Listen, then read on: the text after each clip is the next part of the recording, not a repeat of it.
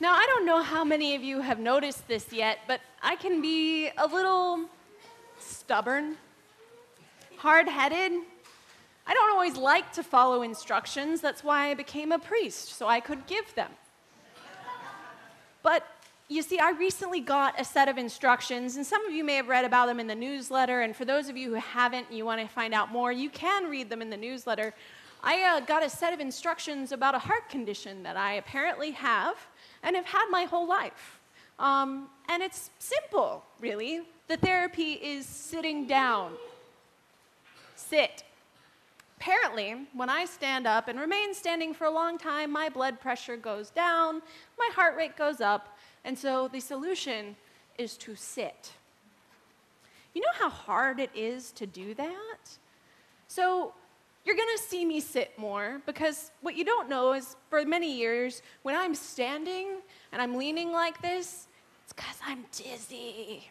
So they don't want me to do that. They want me to sit down. But you know, it's hard to follow instructions that single you out, that set you apart, that make you different from the people around you, especially when you're telling everybody else to stand. Hmm. You know, some of us, though, we're pretty good at following instructions, at least the simple ones. Don't steal, don't murder. Those are pretty easy to follow. Um, but what about those other ones that don't make sense, like on a six lane divided highway, say going through Disney where the speed limit's 45 and there's no traffic? It's harder to follow rules when they don't make sense to us. I live in Winter Garden near a four way stop. Park and story. And I've noticed something. We as a society have forgotten how to use a four way stop. Several months ago, when my dad was here visiting, he got pulled over right after this four way stop, and he was baffled. He had no clue why he was getting pulled over. The police explained he'd ignored the four way stop. My dad was indignant. No, I didn't. I stopped. I'm sure I stopped. He didn't. He'd slowed down, he'd almost stopped, and it was obviously clear he was safe to go because he didn't hit anybody, but he didn't stop. As the police will tell you, almost stopping does not count. Now, he was lucky. He got a warning. And you know why? Because he's from Minnesota and they have registrations that are a barcode on their license plate and our police can't process those. so he got a warning. Don't do that again. And that got me paying attention. And I began looking at my speedometer as I approached this four way stop. My old approach was to look at the cars who were coming up to make sure I knew exactly which ones were there before me and which ones were there after me. So I knew exactly the moment that I was allowed to go. I was overly focused on going. Now that I've begun checking my speedometer after I stop, I've realized something. Often it says seven, or six, or four. I have failed to stop for so long that I've forgotten what truly stopping feels like. We need to see that number zero on our speedometer in life. When was that last time you took a day off? What was it like? Did you cram it full of errands? Did you spend it being a weekend warrior? Or did you actually stop? Sadly, many of us can't even remember a time that we stopped. Now, some of you are like, I stop all the time, I'm retired. But do you really? I mean, you've found hobbies. I know my mother in law says that she is busier now that she is retired than she ever was when she was working. So many of us have forgotten how to stop. We've forgotten why it's a good and holy thing to do. In Deuteronomy, Moses is teaching the Israelites the Ten Commandments from God. Commandments. These are rules, laws. These are not the pirate code of guidelines.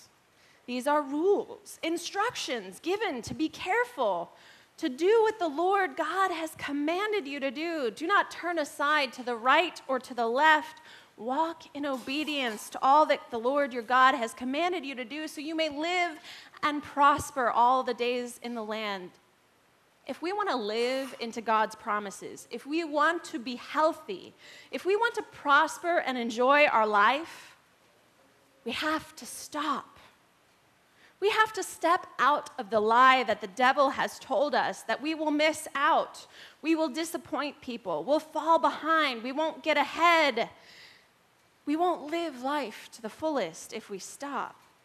The ultimate lie we are told is if that we don't do it, no one will. And you see, we serve a God in Christ that has already set all things right at the cross. And yet we have the audacity or maybe it's the idiocy to think that we are so important that we confuse what we want to do with what we need to do. We need to stop the hectic, frantic pace that has us confusing resting with escapism. Escapism is coming home from your day so burnt out that we order in or order out, tune out, TV on until it's time to go to bed so that we can get up and do it all again. We're a people on a starvation diet of rest. We push through the week to get to the weekend and then over, overstuff our weekend with errands, home improvement projects, sports, church, friends, berry picking, and basket weaving. And then Monday comes and we're off again, never noticing that just like at a four way stop, our speedometer never hit zero. What does zero look like? Zero looks like Sabbath. And Sabbath is rest, Sabbath is stopping. It's a mandate from God practiced and modeled since creation. Rest shows us who God is. He has restraint. Restraint is refraining from everything one has the power to do. We must never mistake God's restraint for weakness because the opposite is true. God's restraint shows us that stopping is holy, even when we have the strength to carry on. God doesn't need to rest after creating the universe because he's just tired. He rests because rest is holy. Everything God does is holy. God rests, God is holy. Therefore, rest is holy. It's a simple equation. You need to stop one day out of every seven. Choosing to live into the God command of a 24 6 life in a 24 7 world is hard, but it's holy. God tells us in Deuteronomy remember, you were a slave in Egypt, but God brought you out of slavery and into a relationship with the God of abundance and into a land of abundance. Resting is not just a choice, it's a holy privilege afforded to God's people because for the first time they are free. When we fail to stop, when we fail to Sabbath, we voluntarily leave behind the freedom we have in God and willingly re enslave ourselves. What have you enslaved yourself to? Many of us have become slaves to work or that little device in our pockets. We answer work email on our time off. We think about new projects and ideas. We return phone calls. Others of us have enslaved ourselves to our children. We have booked their lives so full of activities and events that we are glorified chauffeurs, and we have the nerve to think we are doing them a favor. We're affording them opportunities to dance, act, play, sing, learn sports. But what we're really teaching them is to be stimulated, to be hectic, to be busy.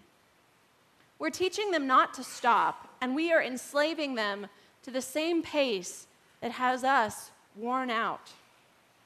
The command to the Israelites for rest was for everyone. The intent of the commandment is what's important rest. It's not meant to be a prison, a day when you can't do things. It's a refuge to protect the needy, the displaced, and the powerless.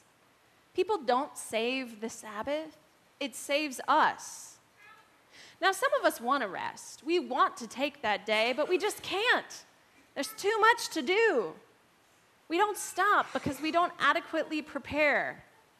The Israelites had to collect double manna on the sixth day. so that they would have food on the seventh. Moving to a 24 6 mindset requires a change that resting is holier than errands, resting is holier than hobbies, resting is holier than activity. But we've lost track of the holiness of rest because the natures of our labors have changed. If you move enough refrigerators, your body is going to tell you to rest. You will be tired. What many of us do is carrying refrigerators in our mind. We are carrying the burdens of our life and our world, and it is just as wearying, but our body doesn't tell us, set that down. You need to rest.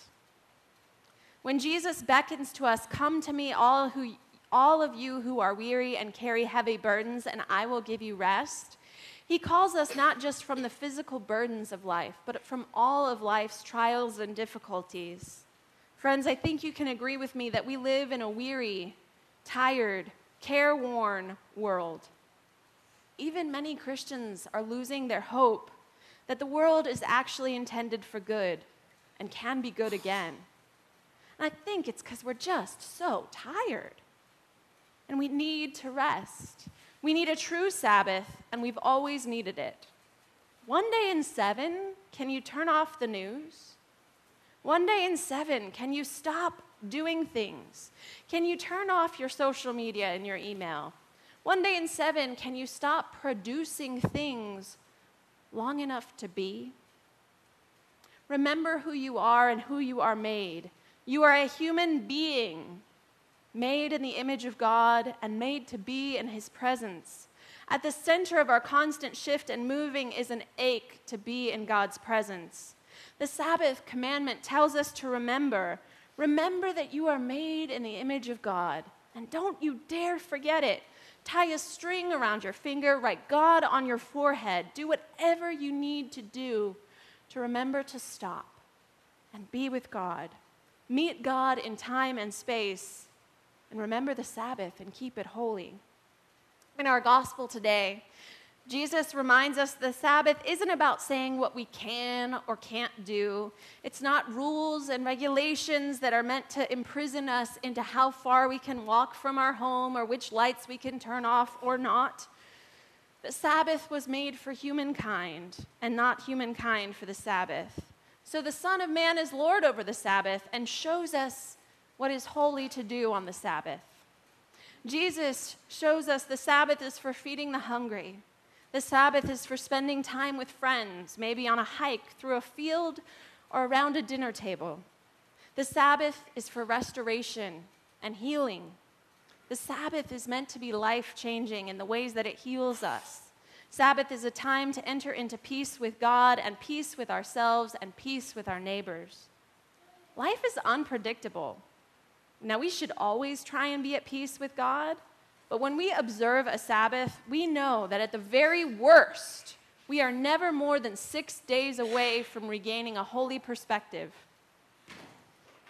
I offer you this radical perspective that you have voluntarily enslaved yourselves to the idol of work, busyness, and stress. But the good news is that you can be set free. All you have to do is stop. Stopping before you fall on your face is a good and holy thing that even I need a reminder of sometimes. Don't wait until you are broken and tired and crippled to come to Jesus. Don't wait until your life, your marriage, and your family is shriveled up and dry, parched from the lack of water of life. Come back into relationship with the Lord of the Sabbath. Now, the irony here is that to rest, we must work. Six days of the week, we're going to have to prepare.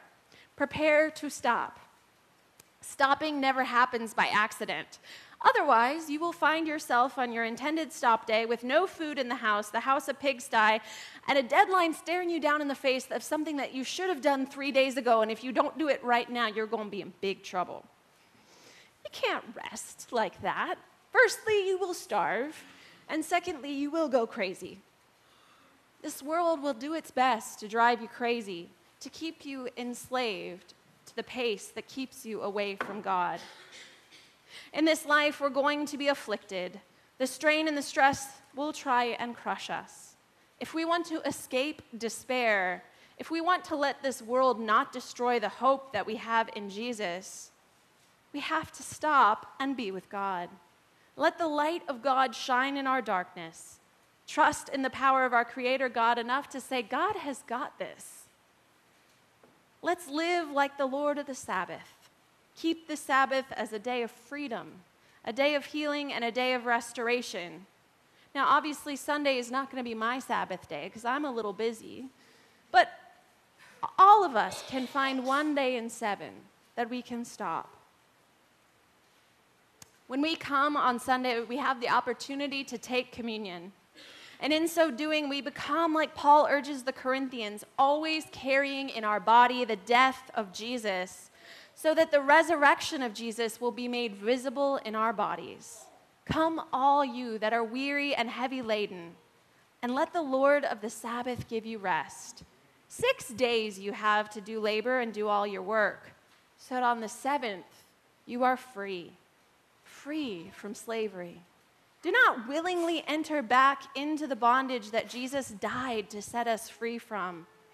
Rest, stop, be. Let's start a revolution of rest. Because if we again become a people of the Sabbath, I have every faith we can change the world with Jesus.